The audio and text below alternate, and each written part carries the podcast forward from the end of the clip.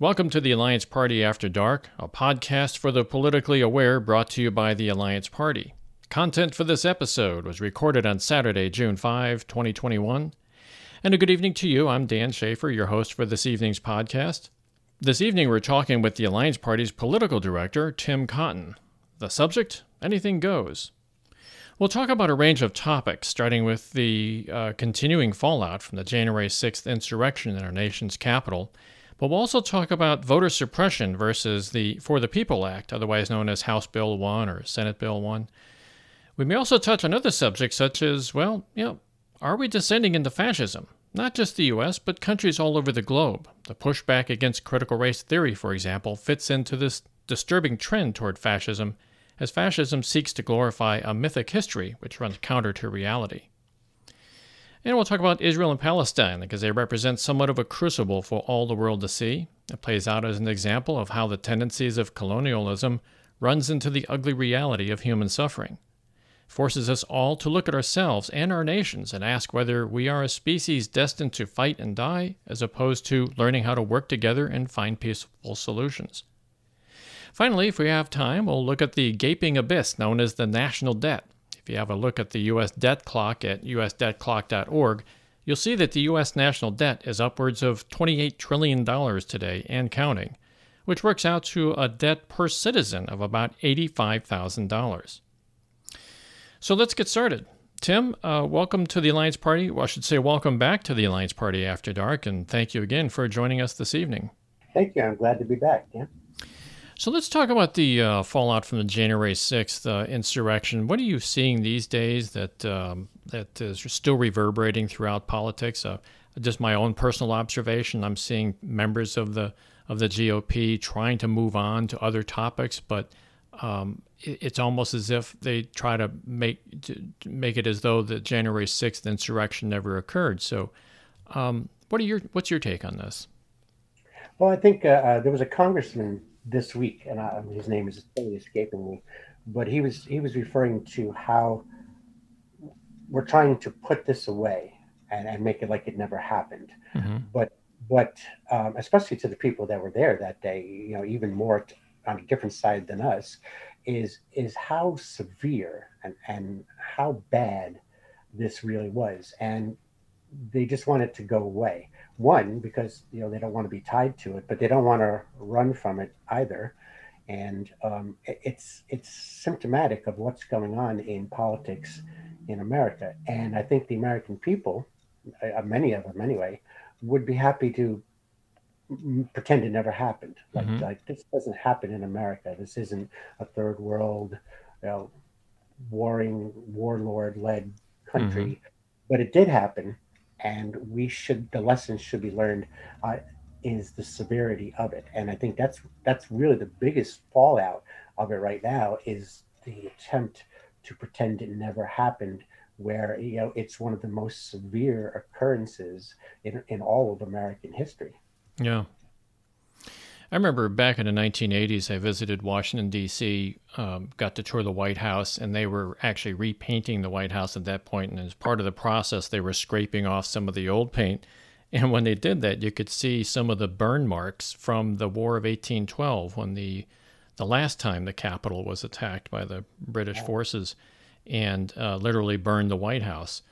Um, and the soot marks were still there. And And I remember thinking at the time, I was a fairly young man. It was way back in the time of Reagan. And uh, I remember thinking to my time, wow, I can't imagine that ever happening again. Um, and here we are. You know, it, it did happen. And I think a lot of Americans do try to repress that. That's one technique of uh, dealing with shocking news, repression and denial. Uh, these are old concepts discovered by Freud himself. But uh, overall, I think that it's going to affect us in the future, isn't it? The the, the Republican Party uh, has not owned up to it, and but they still continue this so-called big lie. In fact, the latest thing I've heard now is that Trump expects to be reinstated uh, in the month of August for some through some mechanism or another. And it sounds to me like they're they're just uh, rattling their sabers again and getting ready for another um, possible insurrection. Yeah, I mean, insurrections don't go away as long as the people who are who are inciting them are still around. I mean, mm-hmm. It'll always be that threat, and you know they'll always be on guard for it because of that. Yeah. Well, one of the offshoots is voting rights, and because the there was such a large turnout in twenty twenty, such a large passionate turnout, especially by uh, uh, minorities, that um, there is now a conscious effort within state houses across the nation to suppress the votes. In fact, according to the Brennan Center for Justice, and this is an article that they just published on May twenty-eighth, they said that between January first and May fourteenth of twenty twenty-one, at least fourteen states have enacted twenty-two new laws that restrict access to the vote. And uh, they cited the, the year twenty eleven as being the last time we've had this much uh, voter suppression laws being passed in our Congress. And they, they referred to, or into our state houses, I should say, and they referred to that as a backlash to the election of our first black president. So um, it continues today. They say we've already caught up to with wh- where we were in twenty eleven, and since there's a third of the of the state houses are still in session at this point, it's only going to go further. So, um, and the nature of these restrictive laws, they they range from limiting access to the polls to shortening hours of operation, making it more difficult to get an absentee ballot, or making it more difficult to submit an absentee ballot, or reducing the number of polling places. And some states, uh, well, two states in particular, Florida and Georgia, have uh, eliminated bringing snacks and water to the people waiting in line to vote. It's, I, I mean, it just sounds to me like there's a, a tremendous conscious effort at this point to suppress votes for obvious reasons, right? To support the big lie. Oh, absolutely. I mean, you know, there's a, you know, when we were kids, we would play a game, and if we couldn't win the game, we would always attempt to change the rules so that mm-hmm. we could win the game. And you know, I guess that's still going on as we grow up. Um, it, it's really an attempt to ensure that politicians get to choose their voters rather than voters choosing who the politicians are. Yeah. And that's very undemocratic, and it's very opposed to, um, you know, that's worse than the government we were under when we had a revolution to form our own country. we're yeah. actually looking People are looking to establish something that was worse than that. Yeah, back then I don't think they actually identified who the qualified voters would be. They they kind of left it to the states, and um, through the Constitution, actually, I think it was um, Article One, Section Four. In fact, I've got the quote right here. Article One, Section Four states that the times and places and manner of holding elections for senators and representatives shall be prescribed in each state by the legislature thereof.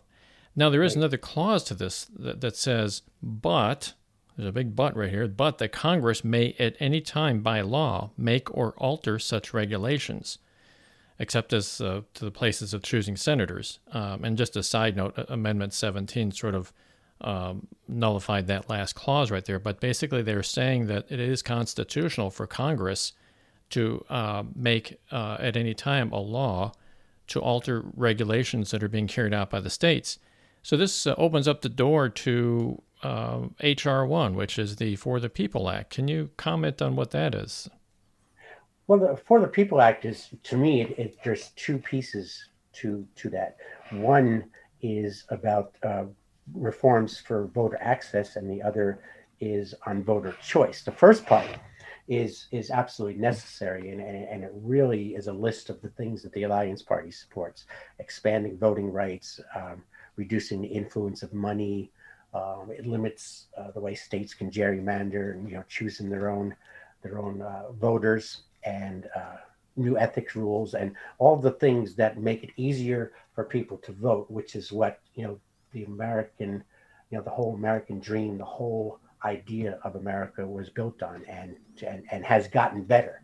You know, as it used to be, every time we made a change, we made it easier to get voting rights, but mm-hmm. now we're going in the opposite direction. So the first half of that uh, is is very good, and I support it one hundred percent.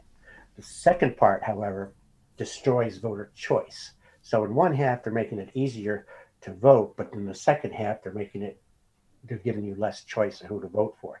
The reason, and what I mean by that is um, they're really going to, sec- it secures Uh, a two-party system, that there really can't be any alternatives to that because that's the existing uh, large parties. For instance, um, one of the things that it does is it makes five times the amount is needed for an alternative party to get matching funds from what used to be uh, five thousand.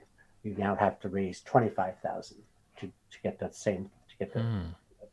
it, um, there's a clause now uh, that allows us to, uh, if we get five percent of the vote, we can get grants for the next election to help it. And the idea of those laws was to increase participation and competition.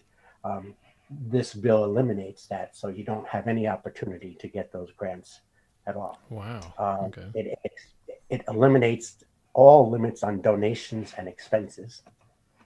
What kind of camp- campaign finance reform is that? Well, you mean it, you mean it donations from corporations as well as individuals? Mm-hmm. Wow. There's no, no, no limits oh. on what you what you spend, where you spend it, and where it comes from. Hmm. Then it inflates the any party that's recognized by the F E C as a national committee um, to give from five thousand to, to a candidate to one hundred million dollars. five thousand dollars per to one hundred million dollars. And what that does is it creates dark money. Yeah. That, you know, right now, if I'm running for office, I have to list where I got all my money from. Now, I can give that money to the you know, Democratic National Committee or the Republican National Committee, and then they donate it, and it just says it's coming from them. Nobody really has any idea where that money is coming from at all. So, so what, the, what essentially what it does is, though, the Alliance Party would sit here and go, "Wow, these, this first half of this is voter access. This is absolutely this is what we're about. This is what brought most of us together as as our as our main point." Mm-hmm. And, but in the second half of it, it really puts us out of business as being a competing party.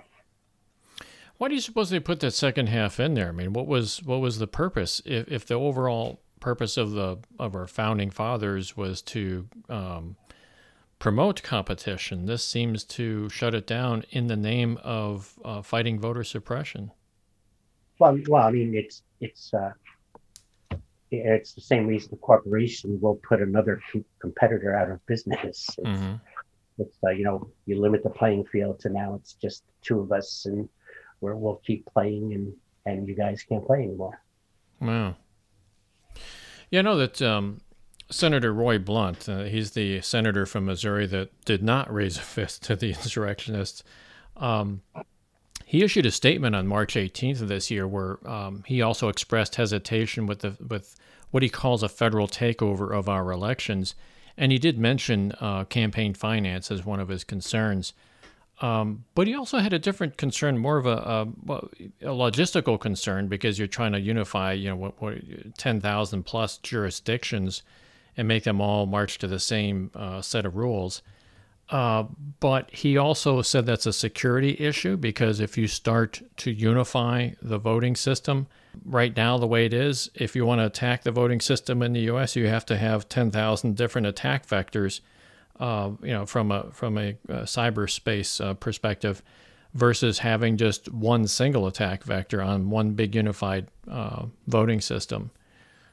How do you how do you view that? I mean, it, I think there's a pretty legitimate argument, actually, that the the um, decentralized voting versus centralized voting. Yeah, I, I think centralized voting. I mean, usually the word centralized usually doesn't sit well, yeah. but. Uh, I, I think I think the idea of it, of centralizing it would, would definitely make that easier, unless you still had, I, I think central administration maybe just to ensure that there's certain things that everybody's doing, but then other s- states still have the freedom to do other things. But it's almost like a minimum. It's like, you know, everybody needs to have at least these voting rights. Everybody needs to be at least doing this, but then you can do everything else the way you want to. I think that's really what what uh, is meant by by centralizing and not really having just one system where everything goes through. Um, but mm-hmm. um, that that's really what I see is what's meant by that. Okay. I, I, I don't see it possible that, I mean, even in countries where they do have a centralized, like there's one voting day and and, and it's, you know, it's not divided by states or or, or sectors of any kind, each each one locality is still doing their own and then making a report to it. So I don't I don't really see a, a you know this one massive system uh, coming mm-hmm. into being. That doesn't seem practical really to me. Okay. Okay. That's good. So the um, so the first part of this uh, For the People Act you talked about, that is good in the sense that it gives voters more um, access to voting. How would that play out? Because we're seeing, you know, we're seeing the Texas State House. I mean, there's been some famous uh, debates going on there regarding uh, the wording of their of their latest voting rights uh, rules. Uh, using things like purity at the ballot box and things like that, which obviously got thrown out, but uh, but the the um, the central uh, tenets of the bills are still there. Do you think that, that the first part of the of the For the People Act really would um, undermine or usurp the uh, state houses and all the laws that they're passing? How would that play out? Well, that is the idea, and that really speaks to what you said before about the. The, uh, you know, Congress and the federal government does, you know, by that clause does kind of allow them to get involved in those things. I'm sure there will be Supreme Court battles over it. I don't think it's going to be an easy, oh, this is what's going to happen and and, and, and everything's fixed. Um, you know, the, the federal government feeling that it has to fix something that is happening in the states that won't fix themselves is what led to the, the first Civil War. Mm-hmm. And, uh, And, and you know, and depending on which side you're on, um, the outcome of the war, it did fix the problem. Yeah. Um, and, and uh, you know, it's not going to go, nothing here is going to go easy because, you know, anytime the government, the federal government is going to force states to do something, but times are changing. I mean, the whole concept of of the way we do a federated republic mm-hmm. uh, it, it isn't really... It's almost like we should look more like the European Union would, would actually fit what people want more, um, because you're just going to have, there's always going to be that who's controlling the federal government is going to oversee the states that don't agree with the federal government, because everything is nowadays is fifty-fifty, mm-hmm. you know, thereabouts. So, and so depending on which of those fifty is in charge, they're going to try to make the other fifty conform. And that's just That's just not going to work without people trying to come up with solutions. And right now what we're seeing is nobody wants solutions. So you have the federal government saying, okay, well, we, we have a solution that will force you to fix this because you won't fix it yourself. Mm-hmm. You know, if, you know, if you're a supporter of what they're doing, you can go, oh, this is great. If you oppose it, if you're if you're kind of neutral, the whole system of a of a federal republic starts to fall apart there. And then that raises the question, does it need to be adjusted to where we, we do have some minimum things that makes us one republic? Yeah, it's um, you're sort of bringing into my mind uh, visions of uh, how marijuana is going in this country right now. There's a federal uh, law that says, you know, this stuff is illegal, but states are legalizing it. And they're sort of taking the initiative uh, to do it.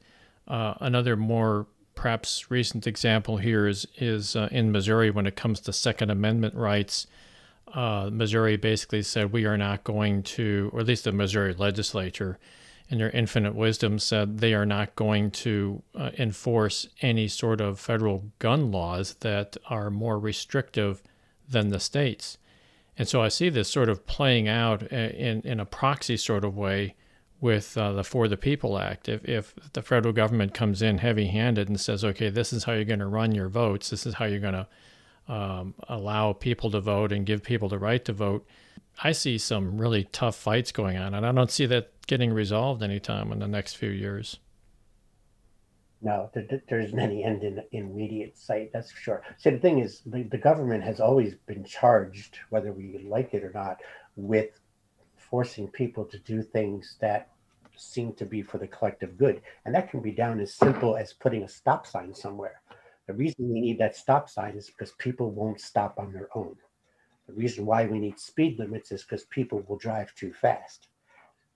You know, so so when people don't have the ability to do what they're supposed to do, the government becomes the big brother and said, well, you know, you guys are killing each other on the streets, so we're going to have to make some laws so these guys don't do that. So it, so it kind of, you can see where that that is constantly always happening, that, you know, our inability to do it right makes the government have to come in and say, well, in order to maintain the society, we're going to have to come up with with rules. And when, you know, when you're looking at states that are that are directly violating the rights of others to be able to participate in a democracy, and, you know, and then there's two sides to that coin, of course, you know, some are going to say, well, they have the right to do that, or they should be able to do that. But now we have the government saying, you know, well, you don't have the ability to do this on your own, so we're going to come in and do it. But that, you know, that's a dangerous slope to do that, because, you know, you, you like to think, you know, the government is always we the people. We know that hasn't been that way for a very long time. So what if what if the government is is is doing what would be most people would perceive to be the bad guy thing and saying, well, you guys are being too nice and we're going to force you to not be so nice, you know? So it's a really slippery slope, but I don't see how you avoid it, because somebody has to be the arbitrator of of things that are going wrong. And, and it's, there's no perfect system, but I'm not sure how, how you're not, and that's where it's important to have the right people in the legislatures. You know, it comes down to that, that, you know, that's where the real change can happen, to make sure that when a government is having to be that final arbiter, that we've ensured that the right people are in place to do that. So it, it's a big mess. Yeah, you know, I think what makes it an, an even bigger mess is the fact that we're sorting ourselves uh, as a nation, we're sorting ourselves into two warring camps. And that's where I see the Alliance Party being um, uh, a, a real benefit to this country. It's not only the fact that it, it's not one of the two people that are in the warring camp, but it, it really does um, bring some competition into the environment, but also... You talked about the the legislators, having the right people in the legislators, in the legislatures. That is key. And, and one thing I really like about the Alliance Party is that we're not so issues-based. We're more behavior-based. You know, we really believe in the concept of the true statesman. And that's really, and I think that's really the only way you can really resolve these issues once and for all, is to get true statesmen in the legislatures across the land. And that doesn't seem to be happening. At least uh, maybe I'm being cynical, or maybe I'm being pessimistic, but that doesn't seem to be happening these days. No, I think that I think that's very real, um, whether that's cynical or pessimistic or not, but it's real. Um, and, and the reason for that is the two political parties have, the warring factions are there before the parties, is the way I see it. And then the parties, they just decide which one of those is going to be their targets, and then they become the party of those warring factions. So they're never going to come up with a solution, because that, you know, realistically, that's not mm-hmm. their job. Each one is working for a different side, you know, whether it's coming from money or it's coming from votes. And the problem is, is nobody wants to think pragmatically.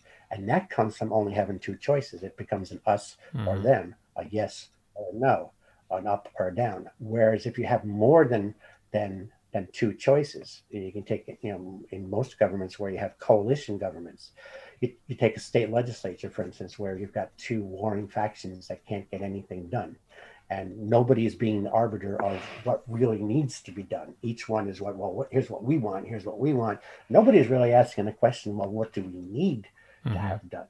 Whereas if you have uh, more than two choices, you know, um, take the Alliance Party, for instance, you know, if you take a state where you've got one party has a three-member majority mm-hmm. over the other. Well, if the Alliance Party won three seats and denied both of those the the uh, mm-hmm. majority, what happens is, in order to get any bill passed, both both parties have to come to the Alliance Party and at, for the vote in order to put it over the top to pass it. And that puts the Alliance Party in the position of saying, look, you know, we understand why you like this bill. We understand why you don't like this bill.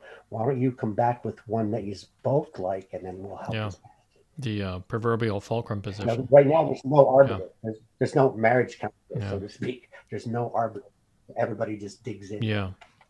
Well, even if, if you know, that you're, t- you're describing like what I would call the fulcrum position, um, The right. um, but even if it's, let's say it's a three-way split, right? thirty-three percent per per party. You have three parties in there, and I like your idea. And and um, my, my wife is from the Netherlands, where they have coalition type governments there, where you know you you don't have that majority. You can't dictate uh, policy to everybody, so you have to to gather a coalition. So if it's a three way tie, if you have a third of your legislators from each one of three parties, um, it's not really a fulcrum position so much as it is, uh, boy, you guys, you know, you need to roll up your sleeves and, and start talking and, and start hashing this thing out, and you're going to give and you're going to get, you know, you get the, the, the sort of horse trading that really was, I think, the Constitution was designed for, which is not happening these days. Right. And, and, and, and in actuality, more than three, the more parties you have, the better yeah. it is, because each, each one is representing a sector of the population. And and so and it gives more people representation. You know, when you form, you know, sometimes they have trouble forming a coalition government because they can't. But but sooner or later, they've got to come to some kind of a compromise just to have a government yeah. at all. And uh, so that really works. And you know, we're supposed to be the leaders of the free world, but we're we're we're not leading. We're we're lagging yeah. behind. Yeah. Well, according to our political structure, that's true. And I have to admit too, I've I've. I've been reading this book lately called How Fascism Works from Jason Stanley, and um, I've been actually kind of working to get him on the podcast here. He's a very busy individual. Uh, he teaches philosophy and, and um, has all kinds of other obligations, including his family. So hopefully we can get some time from him to talk to us. But I've been under the influence of this book because I'm seeing so many different aspects of the trend toward fascism, not only in the U S, but countries across the world. Populism is taking root. Conspiracy theories are taking root. Uh, glorification of a fictitious past is taking root everywhere. So can you comment on, on how the United States is is descending into this into this abyss?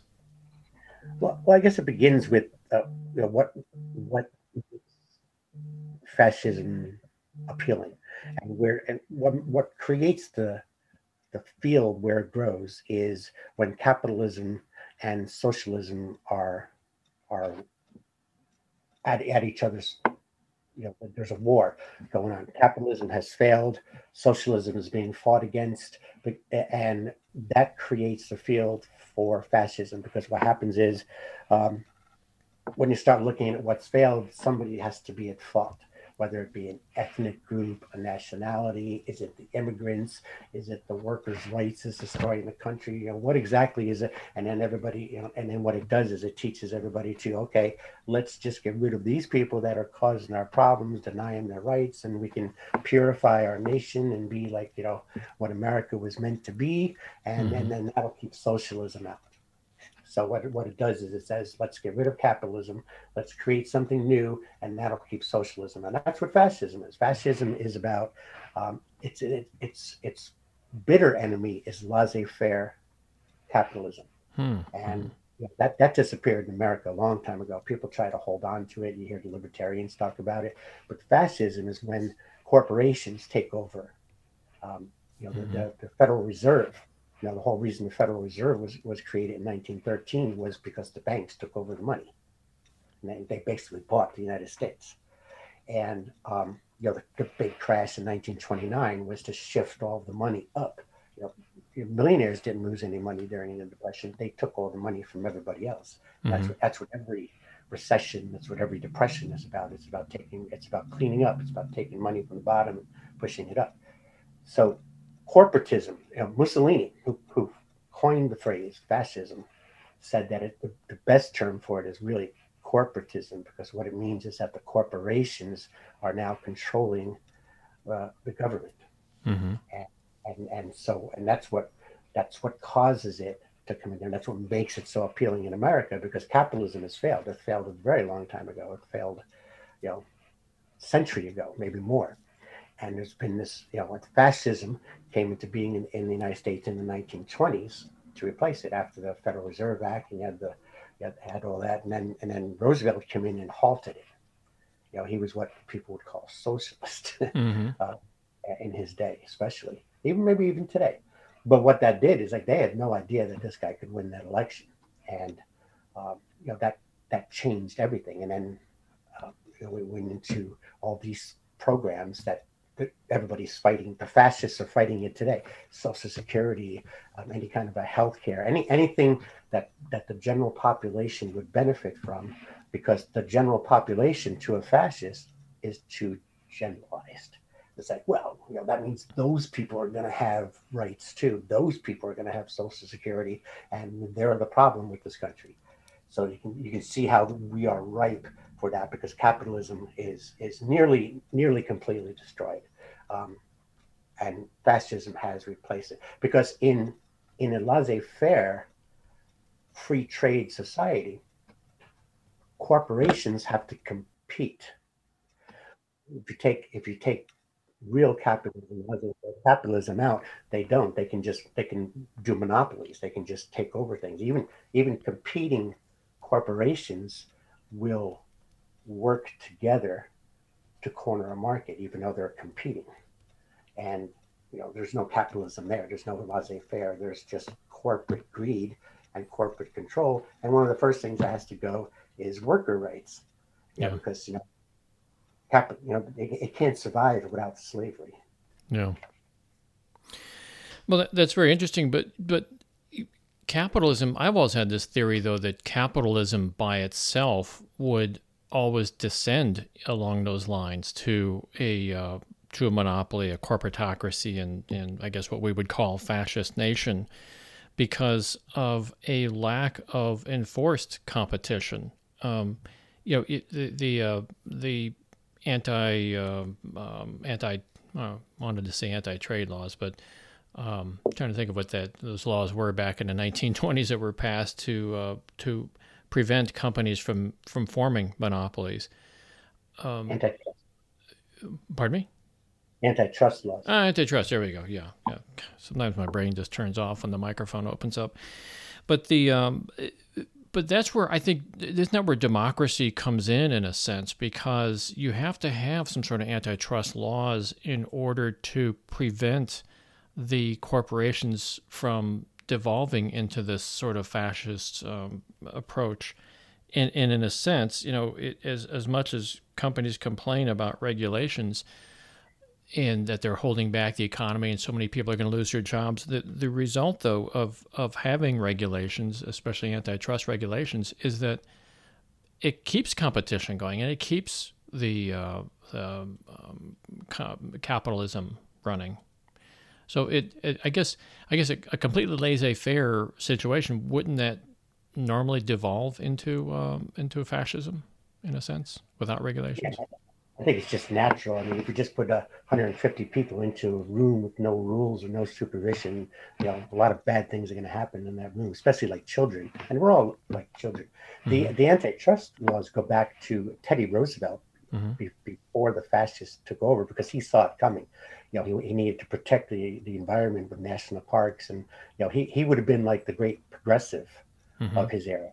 You know, that, you know, that was the progressive era, actually, because he was looking at what was happening in the late eighteen hundreds with with the way corporations were going, with the railroads and all the stuff that was going on, worker rights. You know, it's when when unionism started to flourish in the eighteen. late eighteen hundreds. And Teddy mm-hmm. Roosevelt was one of the biggest proponent of that progressive agenda, saying that we need to make laws to curb these people because they're just they're just running amok, making up their own rules. And and and a lot of those those laws were attacked during the fascist period of the nineteen, nineteen twenties. You can look up all kinds of different rules that kind of sought to change that. Um, one of them being the, the uh, Federal Reserve Act. Okay. Yeah, you mentioned Teddy Roosevelt. One of my heroes from that era is uh, is uh, Fighting Bob La Follette from uh, from Wisconsin, governor and then uh, senator from Wisconsin. Um, also a very progressive person. So getting back to a more contemporary uh, uh, discussion about fascism, though, I, I, I guess most people would not believe that we are fascist at this point, but as I mentioned earlier, that we're we're seeing trends toward fascism all over the world, and according to this to the to this book um, that I cited earlier, uh, How Fascism Works, uh, there are certain mechanisms that are used. There is this glorification of a mythic past, for example, And I would just say, okay, make America great again. You know, that, that's this mythic past. There's also this us and them mentality. And um, and even though racism is not overtly uh, expressed these days, at least in this country, that you still see it in a sort of a dog whistle sort of way. We see phrases like, we are the makers, they are the takers. Well, we all know who we and they are, right? It's it's the it's the it, it's it's dividing people into different classes and uh, putting one class ahead of another. Uh, us and them mentality again. So, in, in a more contemporary sense, it seems like the fascists are still fighting for uh, to convince the masses. But um, they're succeeding. We've seen the insurrection in January, on January sixth, and it's not over. Yeah, and I think, as you said, it's not over. And I don't know how, how does this end. I mean, what? How does this? What happens? What happens from this point forward? Well, I don't think we're close enough to the end to see how it ends. I think uh, we haven't seen the last of fascism. I think it's just picking up speed. Mm-hmm. You know, people like to call it Trumpism. Um, Trump was a good poster child. Trump isn't the leader of fascism. Trump is the poster child, just like Adolf Hitler was the poster child for it in Nazi Germany. You know, he didn't invent fascism there either. Mm-hmm. In fact, it was the American corporations that put him in power. He was he was their puppet, and I think I think uh, the American corporations thought that Trump was to be their pu- puppet, and he would be like this, uh, you know, uh, decisive leader that everybody followed blindly. And, you know, fifty percent of the population, or maybe not fifty percent, but a large percent of the population does. I think, uh, you know, one of the things to finalize fascism is uh, you got to have that one author, author, author yeah, you know, authority figure, authority figure, yeah, um, who who would be in charge, you know, almost like a dictator. And, you know, that's going to be hard to pull off in America because, you know, above all, people aren't going to tolerate that. But you can see where people are willing to accept, you know, it's like, well, you should just do it anyway. It doesn't matter what Congress says. You know, that's one of the most dangerous things yeah. um, that we can say as a people. Um, and, you know, that that's just really bad. We can say that Congress might not be doing their job because the right people aren't there. We can say that. But the institution of Congress needs to be protected at all costs. And um, so I, I think it's going to, you know, as you look through fascism in American history, I mentioned before about Roosevelt's election kind of halted that for a while. But you know, he left power and, you know, uh, Prescott Bush worked hard to reinstate the bankers and fascism in the nineteen fifties. And, you know, Nixon became its poster child. Um, then J F K put a stop to it for a while, but then, you know, went right back into it when Reagan took over. And, you know, there's always something that stops it. You can go, Obama put a stop to it. And, you know, now Biden, well, how long will that last? You know, because right. Look at history and have all those quick stops. They've just been quick stops. So what does it look like afterwards? And, you know, you know there was a huge business plot to assassinate uh, F D R by the corporate uh, people in nineteen thirty-three. If history repeats itself, uh, it wouldn't surprise me to see the same type of uh, attempt on Biden's life. And I'm sure they've had this conversation more than we have. Yeah. And how does it end? I don't know, because the, the two warring factions that we talk about aren't coming closer together. I don't I don't see it anyway. I don't see it any spot where where more compromise. It, it seems to be going the other direction, that it, that people are entrenching more and more, and you see it. And the, the sad thing is you see it um everywhere. You know, you see it in people walking on the street, that, you know, in a matter of moments, you know, on a train ride, people talking, and they divide into their camps. Mm-hmm. After a conversation, and everybody everybody goes to their, you know, oh, you're one of them, and the other one goes, oh, you're one of them. And, you know, there's never an us. Everybody's a them.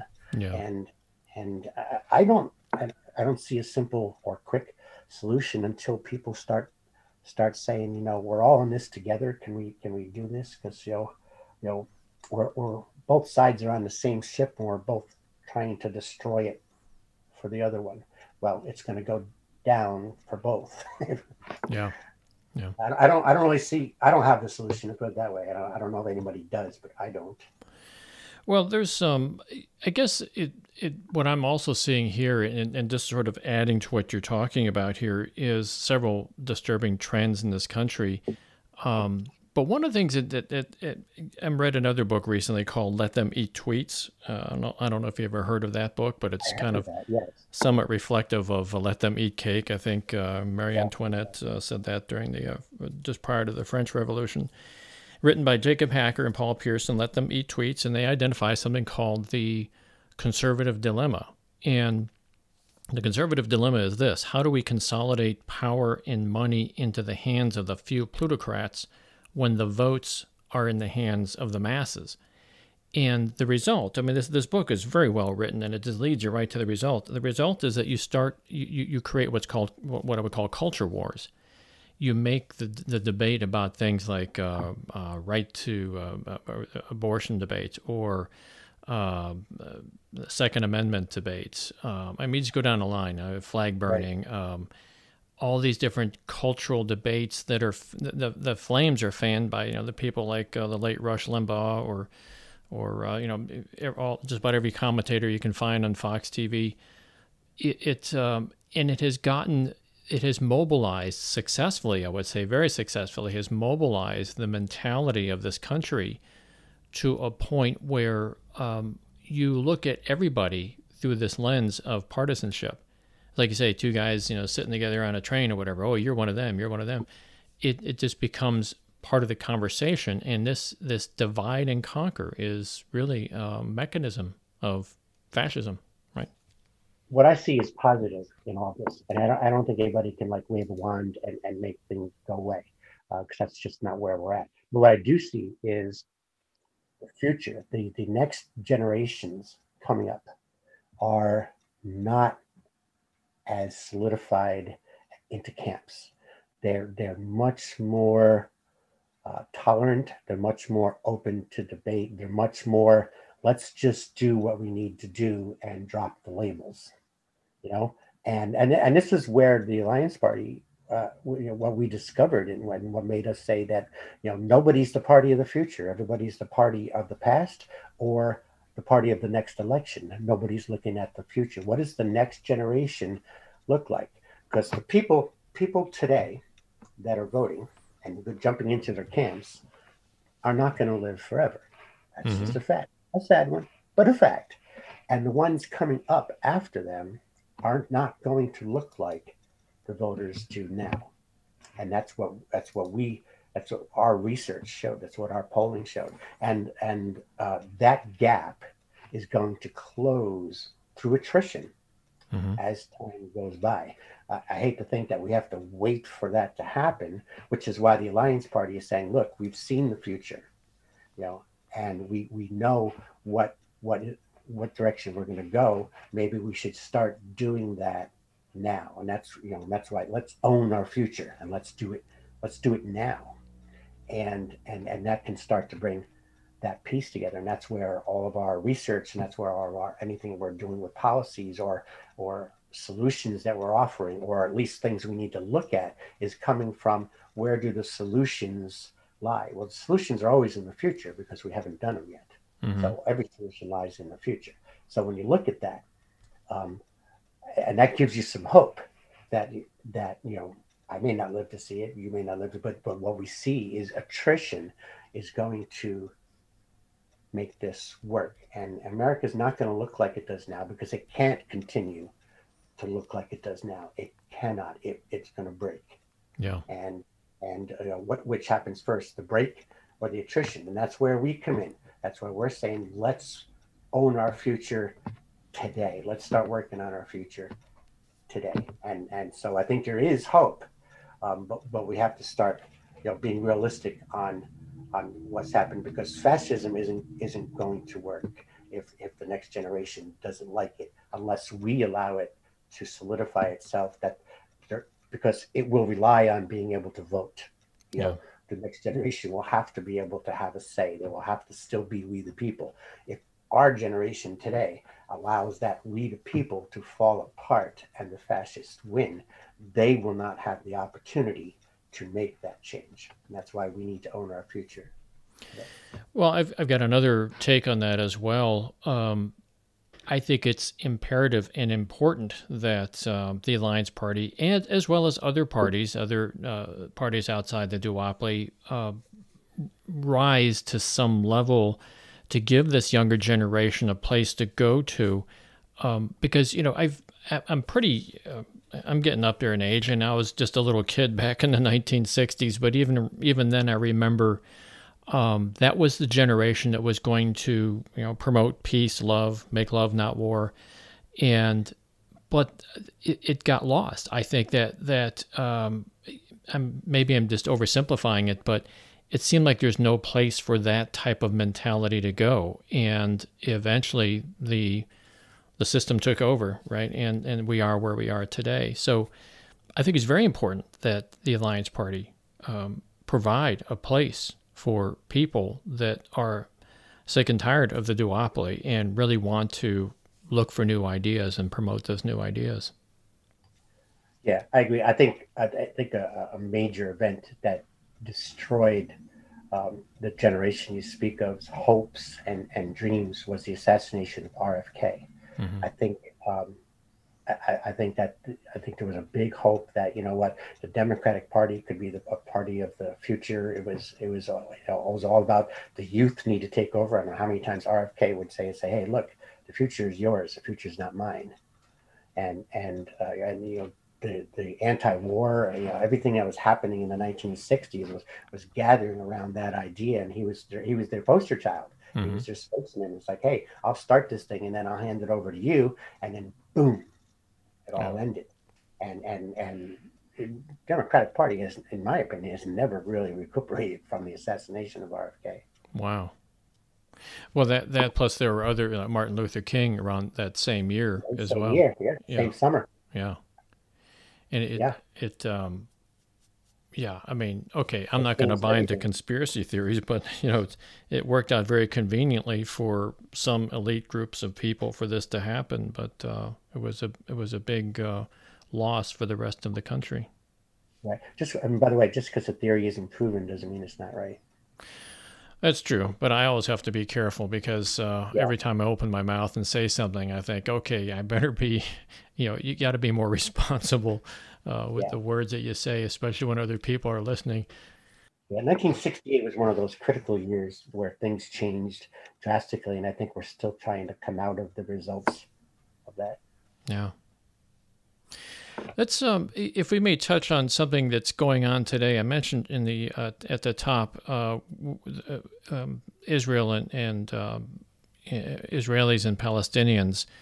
Um, I look at them as somewhat of a this this conflict as somewhat of a crucible that the world looks at. It it's um, it it's playing out as I believe it's playing out as a as um, an example of the tendencies of colonialism um, running into the you know, ugly reality of, of human suffering, and it's it, it's amazing to me how how people are sorting themselves over that conflict.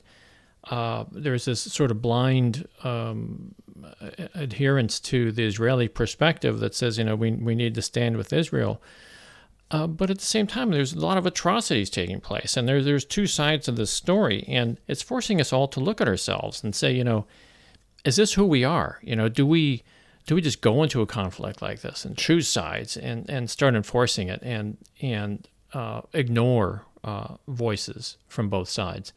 Ignore voices, I should say, ignore voices from the other side. How do you see this conflict playing out? Do you see it as sort of a, as I do, sort of a crucible, as, as you know, a, a place for us to observe how all these forces are coming to play?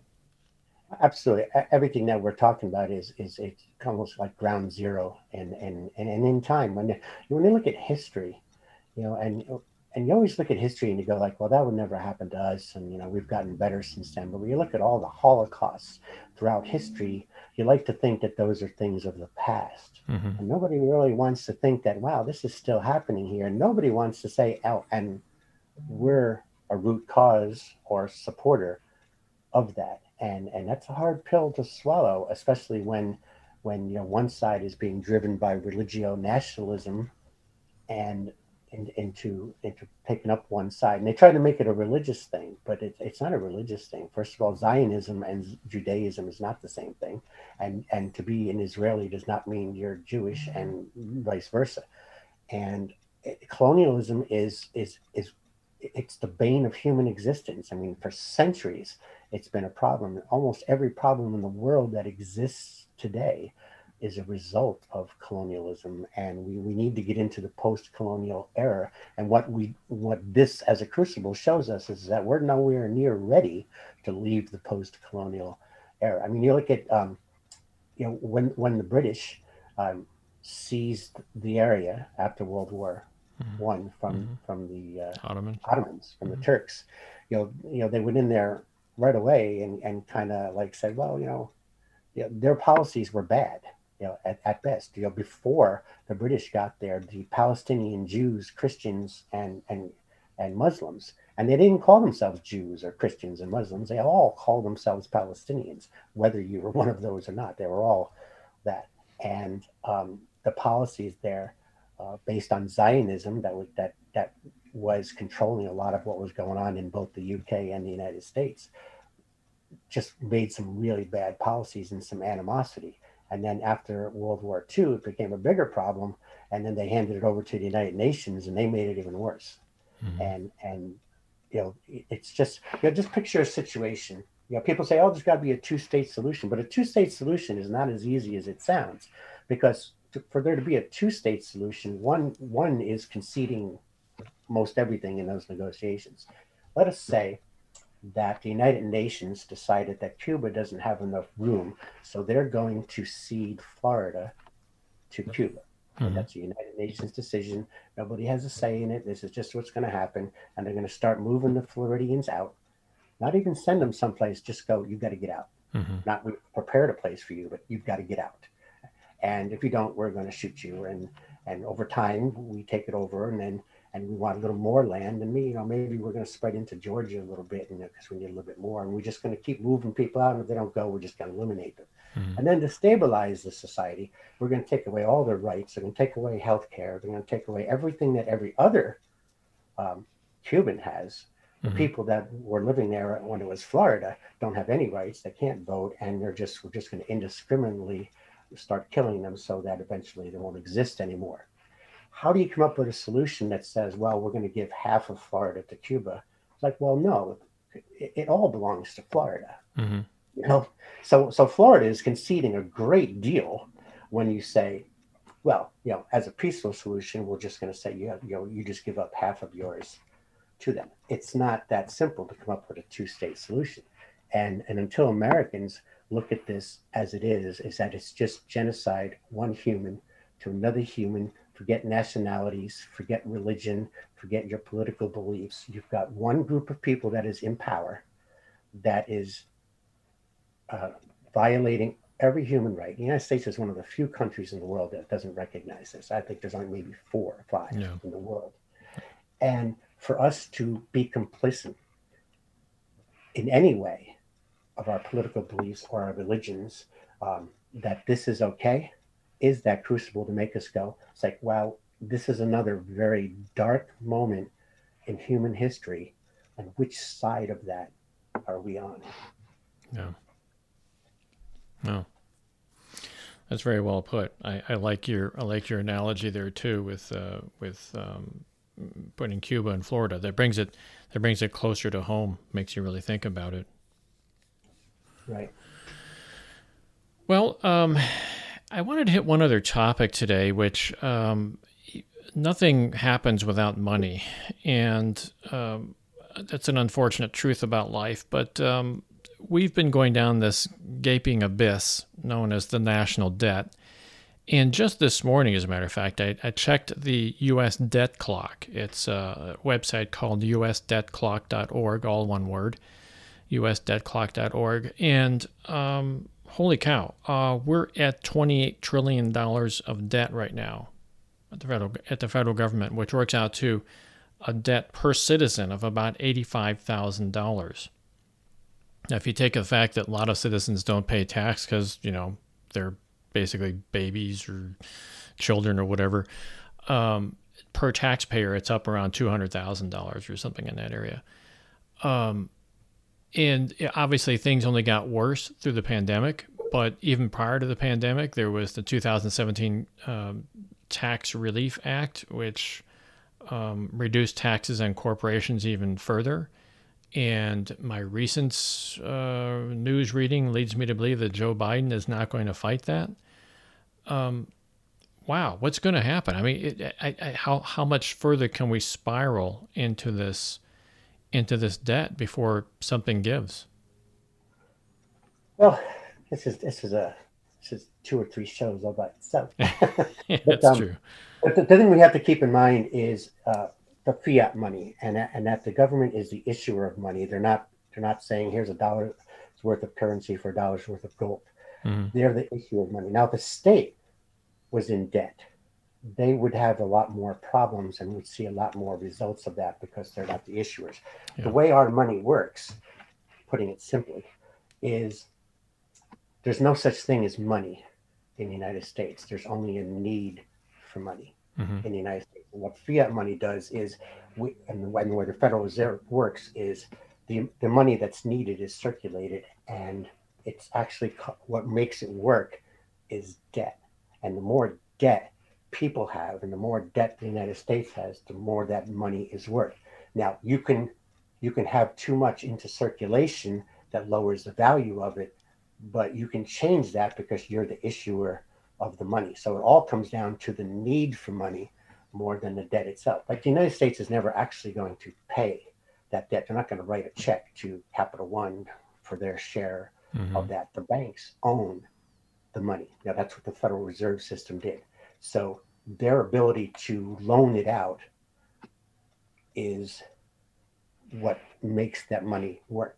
It, the, the ability to keep it moving is mm-hmm. how it works. Like like when you pay income tax to the to the United States, it, it doesn't go into some some bank account somewhere, or they've got this big Fort Knox where they're storing it all. It's it's just numbers moving on a computer. There's no real money taking place because they're the issuer mm-hmm. of that money. So so the amount of debt, um, what what it will do is it can change the value of the money because, you know, how much you're taking out of circulation because of that debt. Mm-hmm. And, you know, it, it's why they can't just say, well, we'll just print three trillion dollars more dollars. You know, it's it's the reason, because it's how money works is how it moves, and, and the debt is how it moves. For instance, generally speaking, and these numbers may be a little off, but, you know, there's there's six trillion dollars is the, is the gross domestic, you know, that that's the, uh, and then you have a trillion dollars in circulation, we'll say. Mm-hmm. So what that would mean is that is that to maintain that economy, that, that each dollar needs to be indebted somewhere for six times. Mm-hmm. So I take my dollar and I buy a car.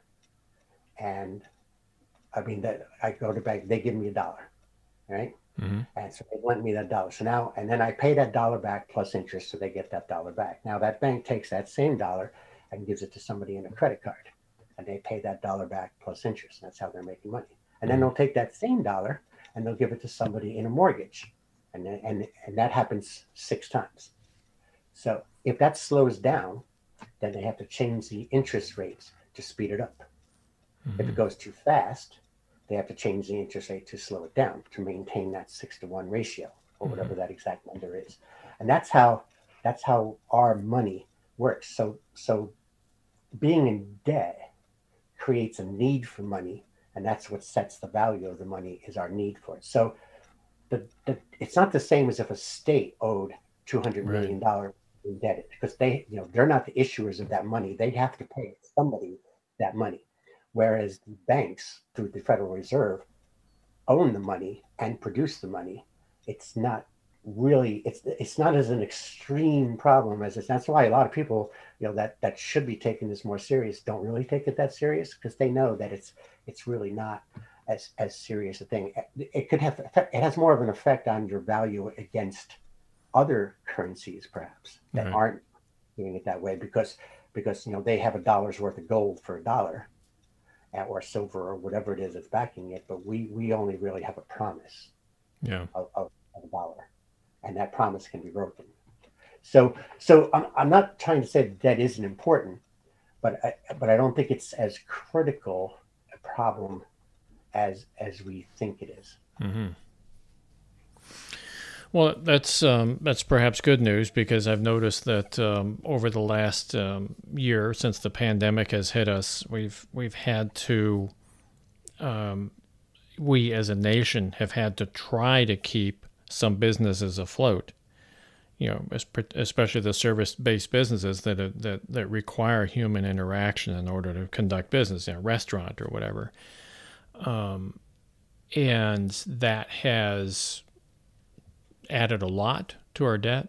Uh, just prior to that, I know that uh, when the two thousand seventeen Tax Relief Act was passed, uh, it was based on some very optimistic uh, forecasts for future, Uh, which just got blown up by COVID. So there's a sense uh, among lay people like myself that, okay, well, we're overextending ourselves. Um, hopefully somebody who really understands how this big picture works is taking into account all this debt and all the money and the velocity of the dollar, that, that the amount of the times the dollar changes hands and the amount of debt that we're carrying, that everything remains in balance.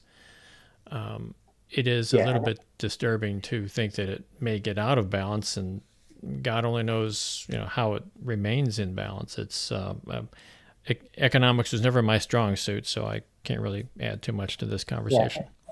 Yeah. The interesting thing about economics, it's more, more like, well, what is it doing today? Because, you know, how, how does it work? For instance, putting more money into the economy, and, and this is where this is where people don't understand how a higher minimum wage helps small businesses. And people go, like, how is that even possible? Well, the reason is because people who have money spend money. People who don't have money don't spend money. So the economy to work, people have to spend it. So so I get paid from my employer. And and I what do I do with it? I go out to eat. I, I pay my card payment. I'm doing something with that money, and it's moving, and that's causing other people to do things. I own a small business. I have a small diner in town or whatever, and I'm dependent on people having money to be able to come to me. Now, if, if if everybody is paying a wage that's less, that's only allowing the people that live in that area to just survive, they're not going to go to that diner. So the minimum yeah. wage being too low is what causes you to be struggling and not being able to pay a higher wage. It's a vicious circle. And and and that and the economy is being destroyed by people not having money. Yeah. When, when people only have money to to eat, pay for a home, and decide which bill to pay that month, they're not going out to the stores to help the small businesses. So so it's not hurting the big businesses much, because they're the ones who own the corporations of the things that people have to pay, you know, mm-hmm. whether it's a mortgage company or a car payment, or, you know, that's why, you know, those are the ones that, those are going to get paid. You may not eat for two or three days, and you may have your lights turned off, but, but you will pay those big corporate bills. Mm-hmm. And, and so...